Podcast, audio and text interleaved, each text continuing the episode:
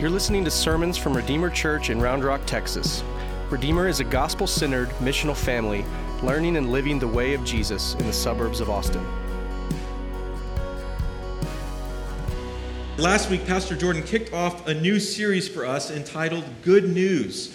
And we talked about how in the midst of our the brokenness in us, in our world, even in the church, that the gospel is really good news for us. And it's needed uh, for us to dig back into the gospel. This good news message that God has entered into our world as the Father sends the Son, Jesus, to be born of a virgin that this Jesus walked among us, that he lived a life completely yielding to the Father's will, completely empowered by the Holy Spirit. He worked miracles among us, revealing the kingdom of God to us that he was ushering in. This Jesus died by way of crucifixion, and yet he was raised on the third day. And this resurrected Jesus appeared to many witnesses over the period of 40 days, founding his church, teaching on the kingdom of heaven.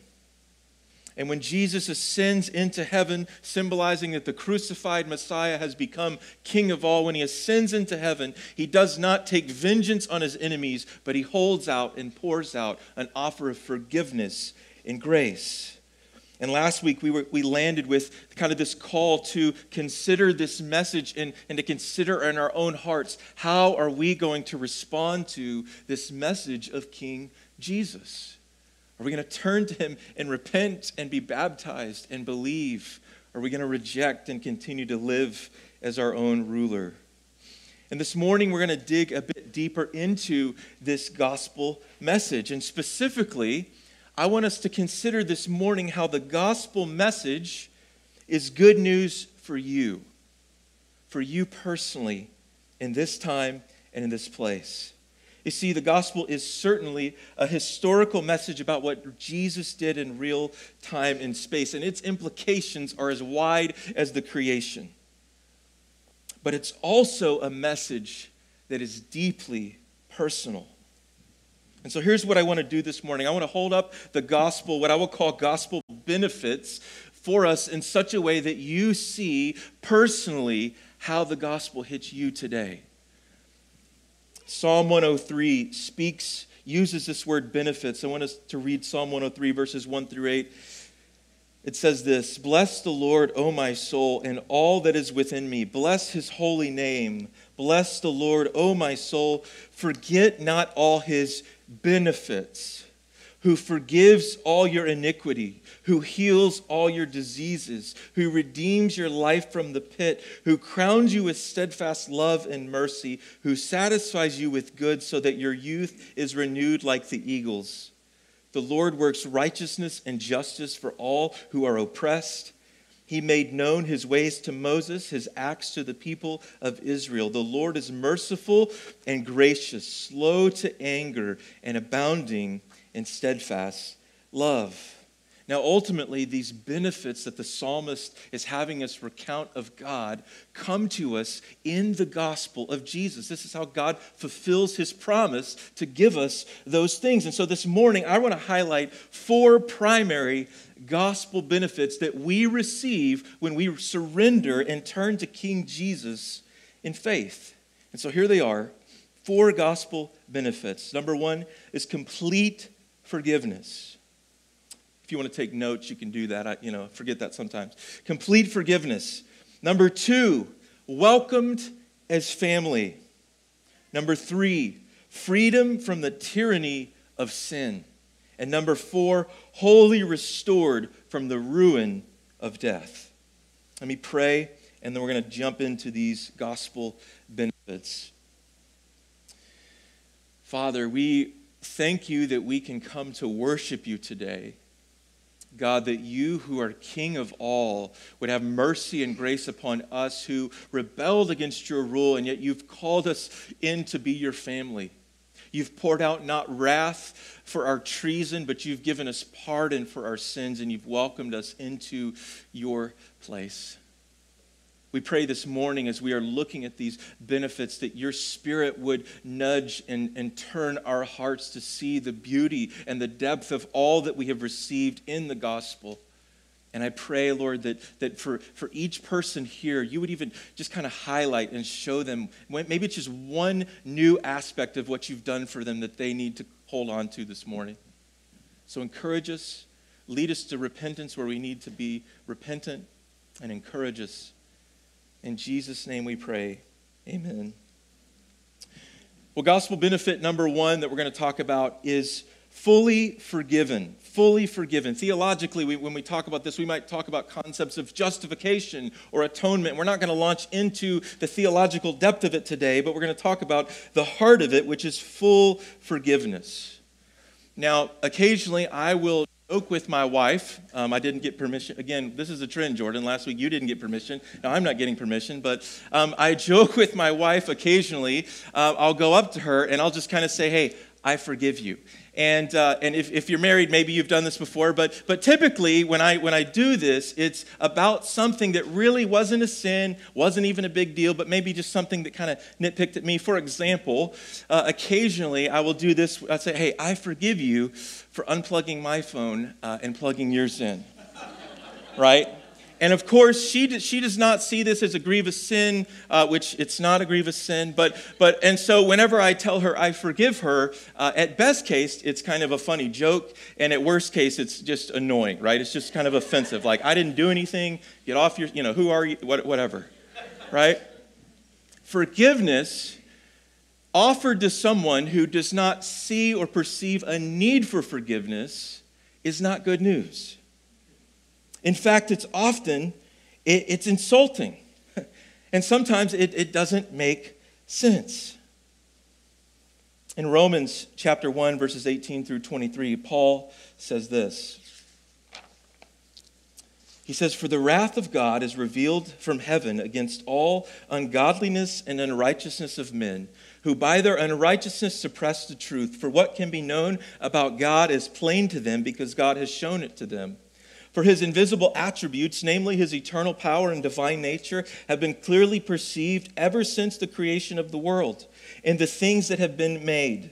So they are without excuse. For although they knew God, they did not honor him as God or give thanks to him but they became futile in their thinking, and fool- their foolish hearts were darkened. Claiming to be wise, they became fools and exchanged the glory of the immortal God for images resembling mortal man and birds and animals and creeping things. You see, the Apostle Paul recounts that the human condition is one of sin. That sin is not just doing bad stuff, right? It's not just smoking, drinking, and cussing. That was my old list. Sin is a state of the human heart that is in rebellion towards God and his gracious rule. Sin leads us to ignore or reject God in the world he created. Some of, some of our kiddos have been going through the New City Catechism in their classes, and, and so this part of this might be familiar, but the New City Catechism defines sin like this. It says, Sin is rejecting or ignoring God in the world he created rebelling against him by living without reference to him, not being or doing what he requires in his law, resulting in our death and the disintegration of all creation. And here's the thing the scriptures go on to tell us elsewhere that all of us are born with this disease. We're all born with a heart that's in this sinful condition. Sinful, selfish, seeking life apart from God, doing good things for godless reasons and bad things for godless reasons, elevated, elevating created things over the Creator. And here's where I want to land with this. Here's why I gave you that little story at the beginning. Until we can honestly see the depth of our own sin, until we can see our part in this mess, forgiveness won't be good news. We'll just give it lip service. Maybe we'll sing about it, but we'll not really have any uh, real affections or appreciation for it. Or perhaps some of us would even be offended by the thought of it because we don't really think that we're all that sinful.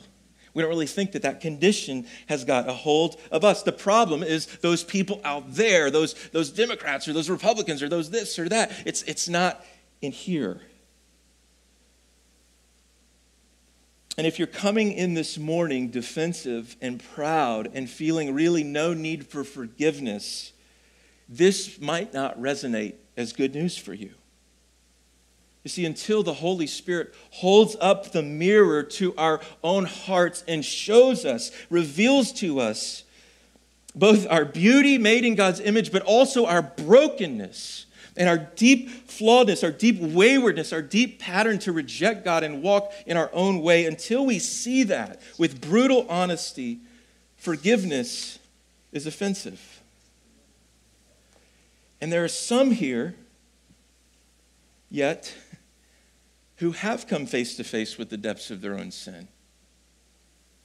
There are some who you're, you're right now even coming in here with, with, the, with, the penalty, with the consequences of your own selfishness, with the shame of your own addictions. And you, you know it. You sense this darkness in your heart. The things that you have done or, or you said that you wish you could have back. The years that you've spent enjoying God's creation with no regard for God. You see, there's a certain work of the Holy Spirit in our hearts that brings us to a place the, the old traditional church called uh, contrition. When we realize that sin isn't just out there, it isn't just those people, but sin's in here, and hey, it's even darker in here than it is out there. That it's deep in my bones and in my heart. You see, the Spirit then brings about a godly sorrow a deep grief for our part in this all. A brutally honest confession that we are continually wayward, that we are weak, that we've been wounded, and left to our own, we'd make a wreck of our life. Now, at the same time, in this place, it does not result in us being shamed or beat down. At the same time, when the Spirit is doing this work, it does not result in us feeling condemned. Rather, it's in this very space of brokenness and grief over the state of who we are and who we have failed to be that God meets us with a sort of kindness that leads us to repentance. And as the Spirit brings us in our brokenness before King Jesus, who could rightfully cast us out, who could rightfully pour out his, his wrath for our treason upon us, Jesus holds out complete forgiveness for our sins against him. The treason we committed against a righteous and holy king is completely pardoned at his own expense. The old hymn captures it beautifully when it says, Guilty, vile, and helpless we, spotless Lamb of God was he. Full atonement can it be? Hallelujah. What a Savior. Later in Romans, Paul would go on to write this in chapter 5, verse 15 through 21. He says, But the free gift is not like the trespass. For if many died through one man's trespass, talking about how we were all sinful in Adam, we were all born into that disease and that pattern, much more, how much more have the grace of God and the free gift by grace of one man, Jesus Christ, abound for many? And the free gift is not like the result of that one man's sin, for the judgment following the one trespass brought condemnation. But the free gift following many trespasses brought justification. That means we're put in right relationship and standing with God. For if because of one man's trespass death reigned through that one man, much more will those who receive the abundance of grace and the free gift of righteousness reign in, reign in life through the one man, Jesus Christ. Therefore, as one trespass led to condemnation for all men, so one act of righteousness leads to justification and life for all men. For as by the one man's disobedience the many were made sinners, so by the one man's obedience the many will be made righteous. Now the law came to increase the trespass, but where sin increased, grace abounded all the more, so that as sin reigned in death, grace might also reign through righteousness, leading to eternal life through Jesus Christ our Lord. What does God do with guilty sinners at the end of their road, unable to make up and atone for all that they've done against Him? He gives them complete forgiveness, full atonement, as the, as the hymn says. Completely righteous, completely justified, meaning He pulls you and He gives you a new status with Him, completely based on what He has done in Jesus. Past sins, present sins, future sins forgiven. His sacrificial death has paid our debt in full and put us in right standing with God. Where, Roman, where Paul can continue in Romans 8 to say, There is now, therefore, no condemnation for those who are in Christ Jesus. Let me ask you, friends, have you blown it this week? Are you carrying guilt from secret sin? and it's weighing heavy like a backpack on your shoulders? Are you feeling that nagging sense of regret? This morning, may the Holy Spirit give us a holy contrition that leads us to repentance so that we might receive the gift that Jesus has purchased full forgiveness, achieved and purchased by Christ, applied to you like a healing balm this morning. God doesn't want you to create a religious ladder that you can climb your way back up to Him. He wants you to feel a deep sorrow, and in that moment, let the Spirit lead you to His kindness.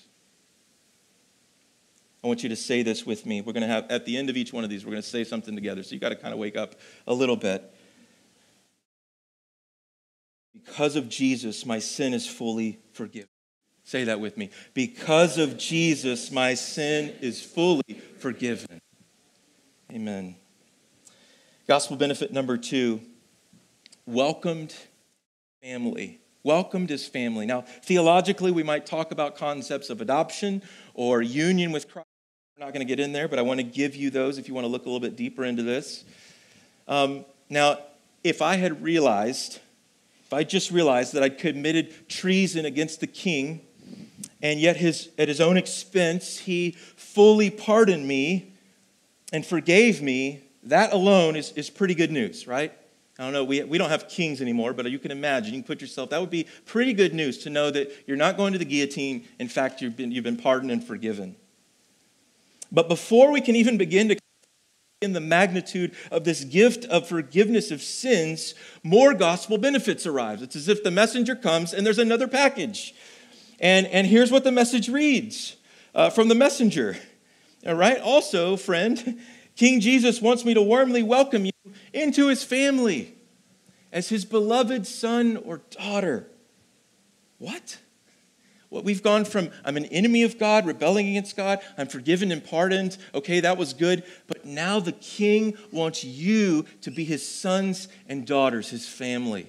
He wants you to be citizens of his kingdom. He wants you to belong and come close.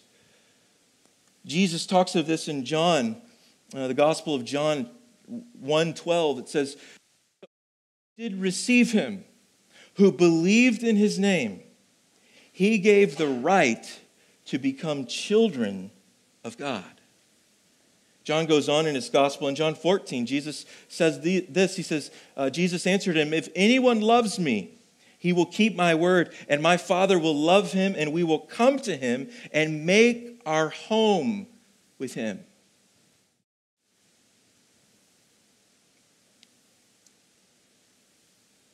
The triune God, Father, Son, and Holy Spirit, is at the core a lover, is at the core a relator not a realtor. It kept changing that on my, you know, auto correcting that. No offense, realtors, not a realtor, but a relator. That's what happens when we pastors make up words. See, forgiveness is not for the sake of leaving us alone, just kind of making us okay and, and keeping a distance. Forgiveness is poured out to bring us near, to bring us close. This is, there's perhaps no greater image that captures the radical nature of God's love that He would not only forgive those who rejected His rule and rebelled against Him, but He would bring them in as His sons and daughters. Friends, God created you for relationship. And at the core of that longing to belong, that core of, of, of answering that question of who am I and whose am I? Am I someone? Should I be here? Am I wanted? The gospel is saying yes. The gospel is extending a welcome that you're not only tolerated by God, but you're wanted by Him. I know there's some of you that, because of your past, maybe the way you were raised or other church experiences or, or leaders in your life, you, you kind of carry with you this sense of, I'm not wanted. I don't belong. Maybe some of you are new and you're intimidated by, you know, church, don't be intimidated, by the way, we're all a bunch of goofballs. Um, but we can often project and walk with this sense of, I, I don't belong, I don't fit, and, and where, where, where, what's my identity? And here's what the gospel brings us God says, You belong with me. I want you in my family. I don't want to just forgive you. I want you to know me, and I want to know you.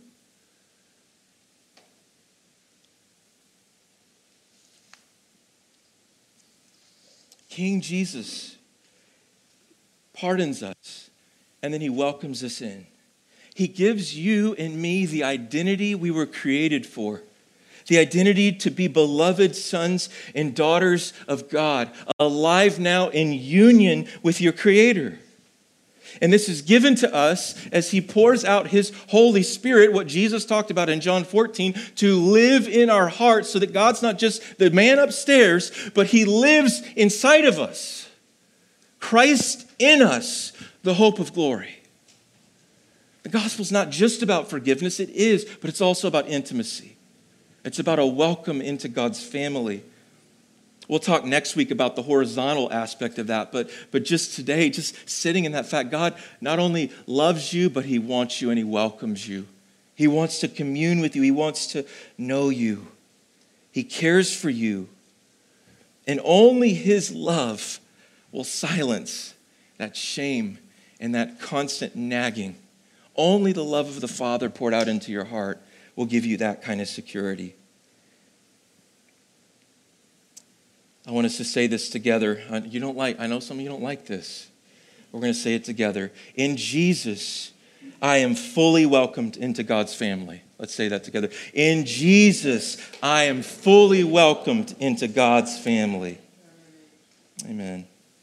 Gospel benefit number three freedom from the tyranny of sin. Theologically, we might talk about sanctification. I'm just giving you little theology nerds some notes so you can you know, go look it up. Talk about the concept of sanctification here. Um, did you know that we are always serving something or someone?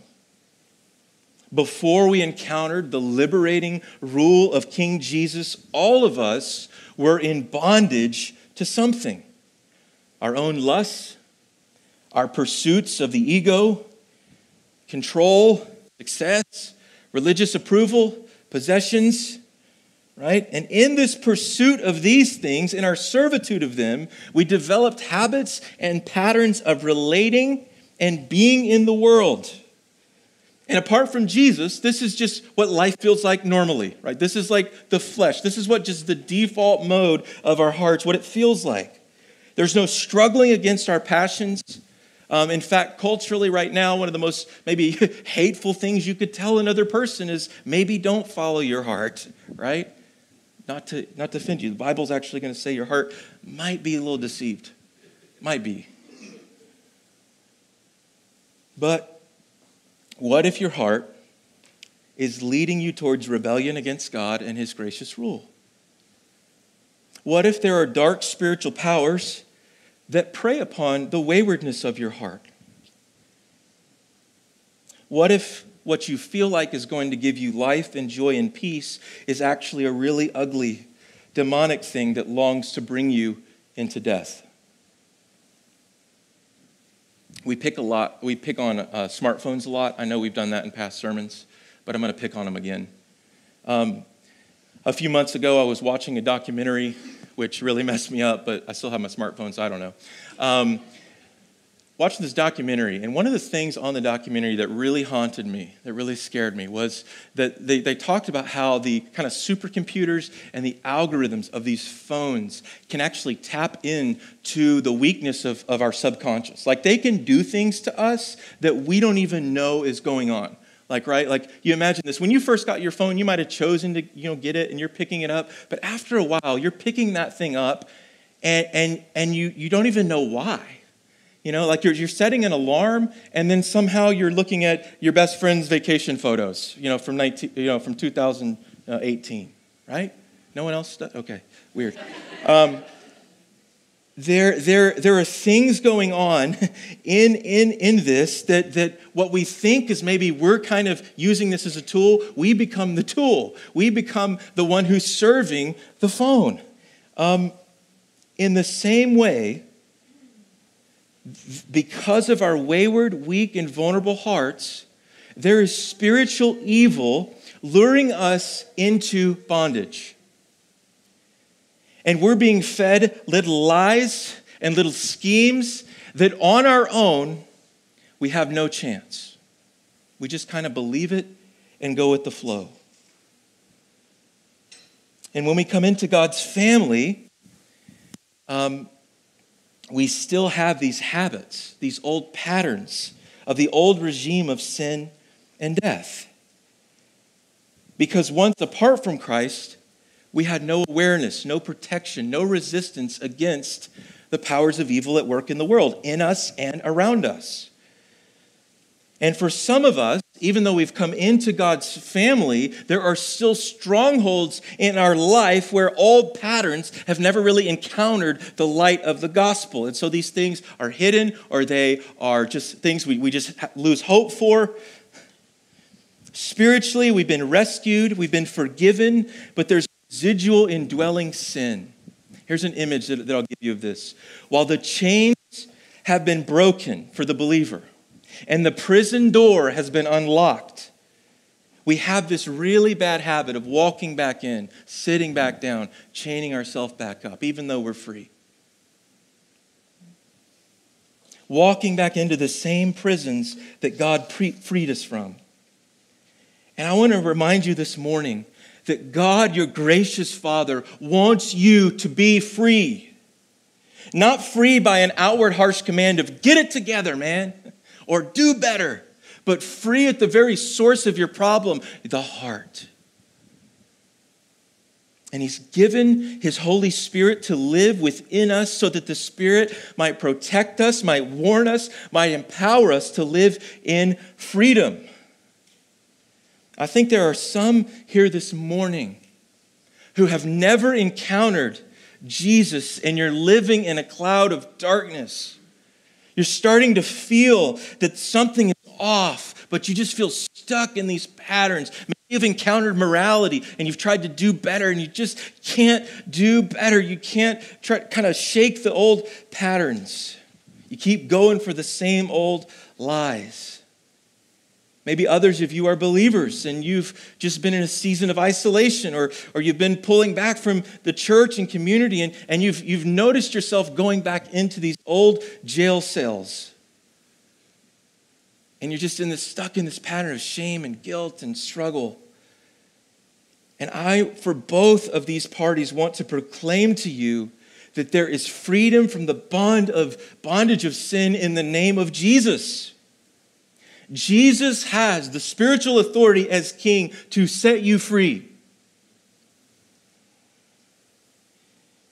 He's opened up heaven and he's poured out the Spirit to free captives, to free us from those old ways of being and relating in the world. It's not always instant, but it's always hopeful. It's always working. It's always redeeming. And there is no habit, pattern, addiction, fog, or darkness that the Spirit of God cannot free you from. Listen, family, God's grace isn't just freeing us from the penalty of sin so that we can feel better when we sin. We don't have to feel guilty. His grace is pulling us closer into His love so that we might be free Sin is actually death, and God wants you to live. He wants you to experience a flourishing life. But when we believe lies of darkness, when we bring, believe schemes and powers of the enemy, we buy into death. And it destroys us, and it dehumanizes us, and it leaves us in shackles and in chains and in darkness. And although we've been moved from the kingdom of darkness into the kingdom of light, many of us trickle our way back into darkness. Now, thank God He has given us His Spirit who calls us home time and time again. But the means that which God does that sometimes is through His Word, and, and even through something like this morning saying, hey, you don't need to go back to those old cells.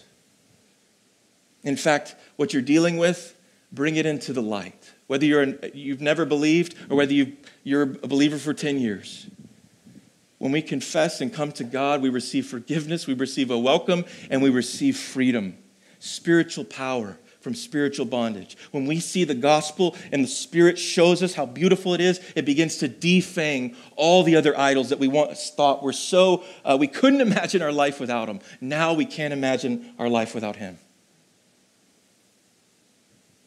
There is help and freedom in Jesus. Galatians chapter 5 Paul says a couple of things I want to remind you of. He says, For freedom, Christ has set us free. Stand therefore and do not submit again to a yoke of slavery. He goes on in verses 13 and 15. For you are called to freedom, brothers. Only do not use your freedom as an opportunity for the flesh, but through love serve one another. For the whole law is fulfilled in one word you shall love your neighbor as yourself. But if you bite and devour one another, watch out that you are not consumed by one another. God wants to free you so that you can be the person He's made you to be. So that you can use your gifts and talents and abilities to encourage and build up His church, your family, your marriage, your relationships. Say this together. In Jesus, I am set free from the chains of sin. In Jesus, I am set free from the chains of sin. All right, number four, last but not least, we are, gospel benefit number four, wholly restored from the ruin of sin. Theologically, we might call this glorification or resurrection. And this last benefit is important for a couple of reasons. First, it helps frame all that we've talked about before. Remembering that while Jesus has defeated sin, death, and Satan in the gospel, and He has already poured out the first fruits, the Holy Spirit, into our hearts. That part of what we receive in the gospel is not yet in full. Sometimes we talk about this as the already and not yet. There are benefits that Christ has already poured out, that He's earned, that He's applied to us, but there's also an element of, but it's not all yet. There's a fullness of what we've been promised in the gospel that is future oriented. And this is important for us to keep in mind, especially as we talk about these first three, because sometimes we can have what we call an over realized uh, eschatology or view of what God has done. And we can think, well, I need to be better, and, and this, uh, it should be more like this and that. We still live in the age of sin and death. We still live in these bodies infected by indwelling sin. And yet, there is a promise that one day, Christ will make it all new.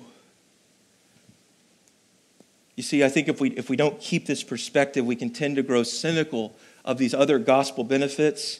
We can even begin to question where is God in all this? I thought things would be better now. I thought my life was going to turn, you know, I thought I would just be happy, clappy all the time. It's important for us as believers that we don't, uh, we don't minimize the pain of this present age that we don't minimize the difficulty of living in, in, a, in a planet ravaged by sin. It's important that we don't just spiritualize God to the realm of immaterial and neglect the real physical issues in our world that God created and He cares about. Right now, around the world, there are many people sick. Many people, loved ones, even I know within this church, ailing with COVID, with cancer, with other diseases. There's violence, there's trafficking, there's stealing, there's families as we speak breaking up, bodies breaking down, countries falling apart, weather going wacky. And each of you come in here with your own pains in all of this. Maybe it's sickness. Maybe it's the aging process, going to work on your body, you know? Every time I play basketball and wake up the next day, I realize my, my days are coming to an end. Being able to do this. I don't know if you qualify me doing it anymore, anyways, but it's nearing an end. Maybe it's the ever present stress and anxiety that just won't lift. Maybe it's the fear, hurt, and pain of fractured relationships. Maybe it's loss of a loved one. And whatever you're bringing in here this morning, it's important for you to know that God cares not only about your soul, but about your body. Not only about the heavenly places, but the new creation, the earth that He made. He cares about His creation. This is not how He intended things to be. But because of sin, this is the age we live in. And I want to just read Romans 8 in light of this, 18 through 39. And I want you to, again, we're doing some exercises today to keep you awake and keep you listening. I want you to just close your eyes and hear these words and let them resonate and hit you right where you are. Listen to what Paul says in Romans. For I consider that the sufferings of this present time are not worth comparing with the glory that is to be revealed to us. For the creation waits with eager longing for the revealing of the sons of God. For the creation was subjected to futility, not willingly, but because of him who subjected it in hope that the creation itself will be set free from its bondage to corruption and obtain the freedom of the glory of the children of God. For we know that the whole creation has been groaning together in the pains of childbirth until now. And not only the creation, but we ourselves, who have the first fruits of the Spirit, groan inwardly as we wait eagerly for the adoption as sons, the redemption of our bodies. For in this hope we were saved. Now, hope that is seen is not hope, for who hopes for what he sees? But if we hope for what we do not see, we wait for it with patience. Likewise, the Spirit helps us in our weaknesses. For we do not know what to pray as we ought, but the Spirit Himself intercedes for us with groanings too deep for words. And He who searches hearts knows what is the mind of the Spirit, because the Spirit intercedes for the saints according to the will of God. And we know that for those who love God, all things work together for good, for those who are called according to His purpose. For those whom he foreknew, he also predestined to be conformed to the image of his Son, in order that he might be the firstborn among many brothers. And those whom he predestined, he also called. And those whom he called, he also justified. And those whom he justified, he also glorified. What then shall we say to these things? If God is for us, who can be against us? He who did not spare his own son, but gave him up for us all, how will he not also with all with him graciously give us all things? Who shall bring any charge against God's elect? It is God who justifies. Who is to condemn? Christ Jesus is the one who died, more than that, who was raised, who is at the right hand of God, who indeed is interceding for us. Who shall separate us from the love of Christ? Shall tribulation or distress or persecution or famine or nakedness or danger or sword? As it is written, for your sake we are being killed all the day long. We are regarded as sheep to be slaughtered. No, in all these things we are more than conquerors through him who loved us. For I am sure that neither death nor life, nor angels nor rulers, nor things present nor things to come, nor powers, nor height, nor depth, nor anything else in all creation will be able to separate us from the love of God in Christ Jesus our Lord. I want to close with this encouragement to you. There are many opportunities for you to be fearful. There are many things you're experiencing that can make you sad, that can, that can make your life hard. Many of you are suffering. Many of you are going through difficulty, whether it's your body or emotional, whatever it is. God cares about that, and one day He will make it all right. He's not just having you float off into the heavenlies and have to sing in choir robes for all eternity, but one day your body that was sown in dishonor will be raised in honor. He'll give you a new body to live in a new creation with Him, to enjoy Him in His glory forever. And this is our hope. This is the new day that has dawned, but it will come in fullness. And it helps us in the present to be patient, to endure to keep believing and trusting in all that we've received from King Jesus. Let's pray.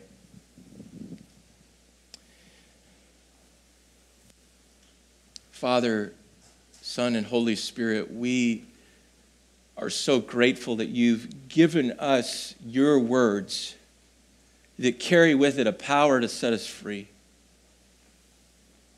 I thank you that when we meditate and think upon you, that you release us from sin. You nourish us for what you've called us to. You remind us of our forgiveness and our, our welcome into your family. You bring us back into the reality of your kingdom. So this morning, I pray that one or two or three of these benefits would just sink deeply into our hearts, that they would encourage us, that we would see that King Jesus He's not like other kings. He doesn't extort us. He doesn't oppress us. He doesn't take from us. He gives his life and he gives his own self to us. And may we receive him again this morning. It is in his mighty name that we pray. Thanks for listening. If you are looking for info, find our website at redeemerrr.org or download the Redeemer Round Rock app from the Android or iOS App Store.